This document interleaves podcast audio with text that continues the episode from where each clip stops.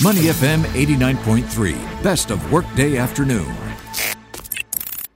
You're on Money FM 89.3. I'm Clarissa Monteiro for the workday afternoon. Coming up next on Health Suites.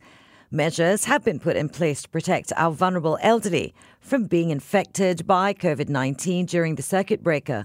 But a new concern has arisen from these stay home measures the mental well being of our seniors. Today, we'll be speaking with Dr. Tan Ri T, Associates Consultant, Psychological Medicine with a special interest in geriatric psychology, Changi General Hospital, to try to better understand the challenges our seniors are facing and how we can help them. Coming up now for you on Health Suites on Money FM 89.3. Health Suites with Clarissa Monteiro on Money FM 89.3. Welcome to Health Suites on Money FM 89.3. On the phone with me, Dr. Tan Ri Chi. Associate Consultant, Psychological Medicine with a special interest in geriatric psychology, Changi General Hospital.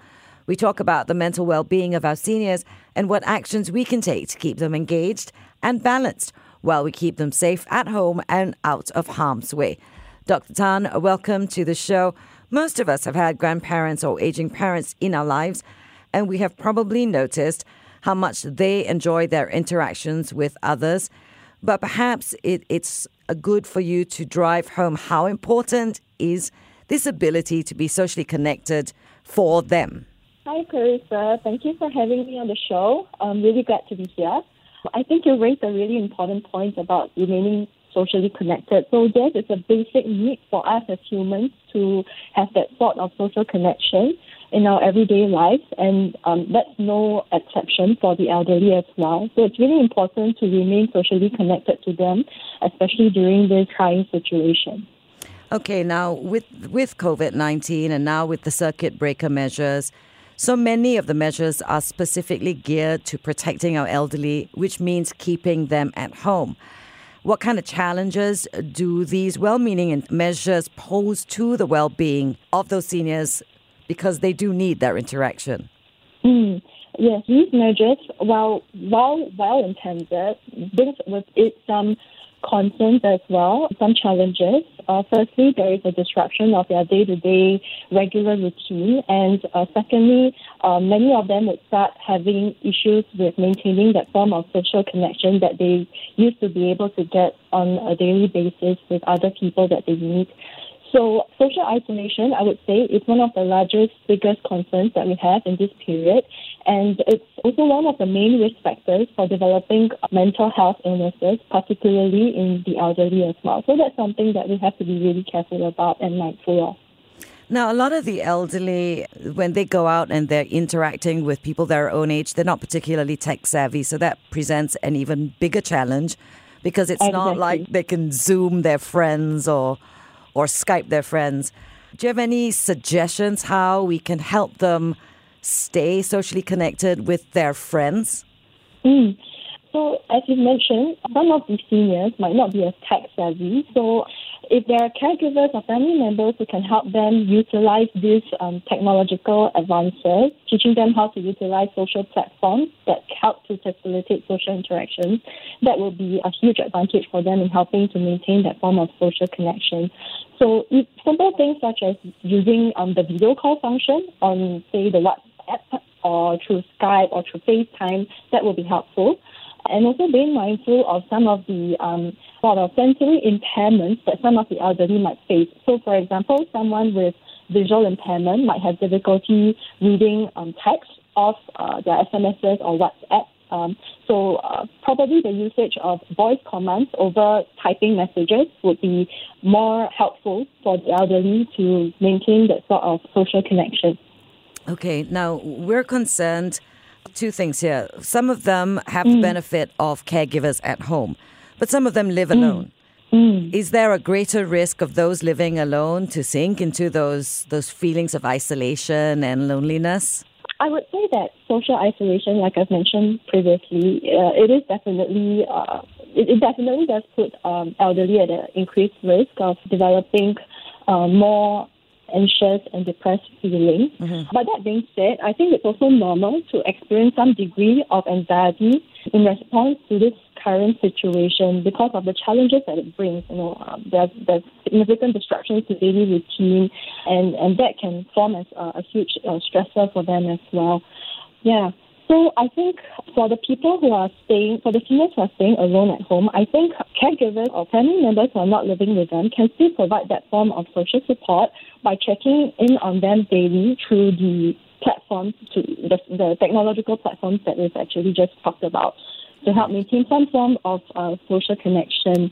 That also reminds me, besides maintaining social interaction, I think some things that the seniors can try to keep mentally healthy would be to try to engage in activities or pick up a hobby that can be done indoors so that they can continue to utilize their time at home fruitfully. It might be tough because there is a significant change in their day to day routine. So it's important to kind of build up a new routine that might be the new norm for now and uh, incorporate these activities into this, these hobbies into their daily routines so that would give it some form of structure in their day to day life. Right. Okay. We are speaking with mm. Dr. Tan Ree T, Associate Consultant, Psychological Medicine with a special interest in geriatric psychology, Changi General Hospital. Now, our seniors also need their exercise, but they tend to like to do it outdoors with their tai chi and their walks, and because mm. it also is another opportunity for them to interact with people their own age. But now that they're staying at home, do you have any suggestions how they can maintain their strength and mobility and still be exercising even though they're at home? Mm.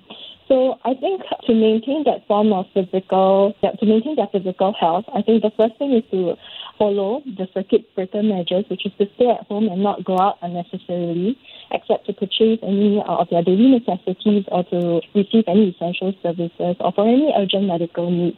This is to help minimize interactions with those outside of their households and reduce exposure to COVID 19 in order to maintain some kind of physical activity at home and their exercises at home, I think, like what I've mentioned previously, it would be helpful to incorporate these indoor physical exercises into part of their daily routine so that they can continue to engage in some form of physical activity even while indoors. Other ways to maintain their physical health would be to maintain, uh, to keep a balanced and healthy diet and avoid just eating like instant noodles all the time. So having a well balanced diet would be helpful in ensuring sufficient nutrition for them. Very importantly, continue to take their medications uh, and attend any essential medical appointments to ensure that they maintain their health as well. Okay. Now, for mm. the caregivers, particularly caregivers who may not be living with the seniors, what kind of warning signs should they be looking out for, you know, whether it's for their health or their mental well being? I'd just like to re-emphasize that it's normal to experience some sort of and uh, to feel feel slightly anxious or depressed in response to this situation. Mm. But uh, definitely, there are some warning signs that we should be careful about as well. So things such as depressive symptoms, such as low mood, persistently feeling sad and depressed, poor appetite, or poor sleep, such as them waking up very frequently in the middle of the night or having difficulties falling asleep, uh, these are some symptoms that we should be mindful of that might warrant an earlier psychiatric evaluation and intervention. Now, the elderly are quite a special population in the sense that they might not outwardly always present with just depressive mood. So they might actually manifest symptoms such as being very excessively preoccupied with bodily complaints. So, for example, very, very preoccupied with abdominal pain, pain everywhere in their body, things like that. So these are actually also signs of depression in the elderly, and that's something we should be mindful of. So it, um, they think that it manifests in physical ways. Yes, that's right. Manifesting in physical ways instead of outwardly saying that they are sad or they are depressed. Right. Yeah. Some might actually also present with more memory difficulties, so complain, such as um, them complaining about having poor concentration or being much more forgetful than usual. So sometimes that can be a presenting symptom as well for people uh, in the seniors with depression. The warning, other very important warning signs include suicidal thoughts so they might not outwardly say that they want to die. They might mention it in a more indirect way, such as, you know, there's no point living anymore. I don't see the point in living. And while not everyone who says that definitely has suicidal intention, but it's a cue for us as caregivers, as family members, to kind of delve a little bit deeper into that and try to find out a bit more about what they exactly meant uh, by this, these uh, comments that they have made. So that's also a red flag that we should be aware of. And if they do actually express these suicidal thoughts, it's also an indication for us to bring them for an earlier psychiatric evaluation. Right. Okay. So, if, especially for caregivers who aren't living with them, if they start to say things like that on the phone when we're visiting with them on the phone, it's time to be concerned. Yes, definitely. Okay, we're speaking to Dr. Tan Ree T, Associate Consultant Psychological Medicine with a special interest in geriatric psychology, Changi General Hospital. Now, there have been certain external support systems that have been set up for the elderly. Could you highlight some of them for us because maybe we don't know what they are? Hmm. So, for external assistance, there are actually lots of community services available.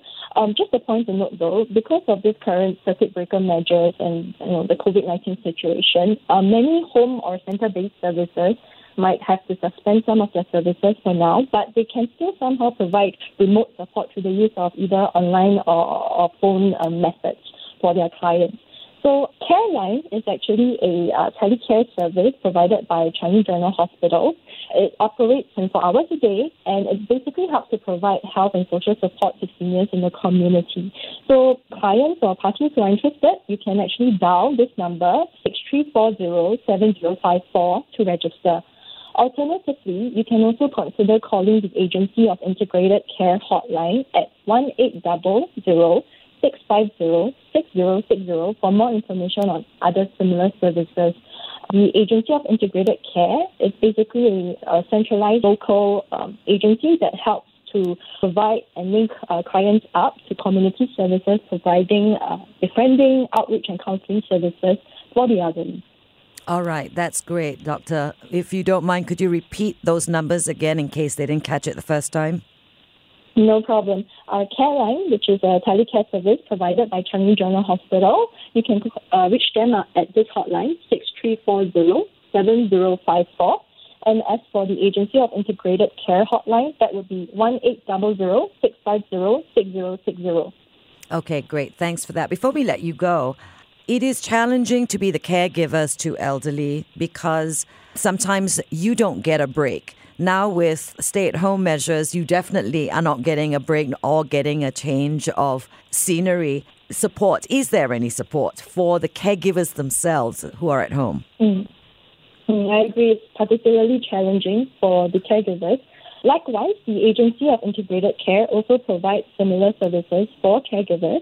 They can also check out uh, Health Hub on at uh, www.healthhub.sg on caregiver support groups available in Singapore. And if there any sort of financial assistance that they would hope to acquire, that would be available at the social service offices, and they can actually search for the one nearest to them uh, to the address at www.msf.gov.sg.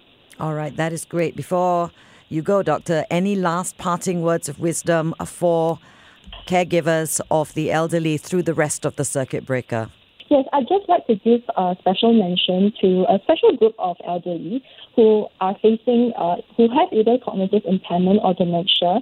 I think it can be particularly challenging for this group given that they might not have the cognitive ability to understand the current situation or under, understand the reasons why they have to adopt, adapt to a new routine given the current circuit breaker measures. So, um, understandably, this group tend to be a bit more prone to confusion and might have more difficulty getting used to their new daily routine. So, I think for them, um, the caregivers can consider using cues and reminders to help them in their daily activities, such as utilizing visual cues or charts, or writing down instructions, or setting alarms for alarms for reminders as well. That can also be a way to get them to engage with uh, important activities such as regular hand washing and also with other indoor activities um, that have been tailored to their cognitive abilities to keep them occupied during this time at home. And of course, last but not least, continue to engage with the community services if they haven't already done so. All right, that is great. Thank you very much. We have been speaking with no Dr. Tan Ree T, Associate Consultant Psychological Medicine with a special interest in geriatric psychology, Changi General Hospital on Health Suites today. Doctor, thank you very much for giving us your time. No problem. Glad to be here. This is Money FM 89.3. To listen to more great interviews, download our podcasts at moneyfm893.sg or download the SPH radio app available on Google Play or the App Store.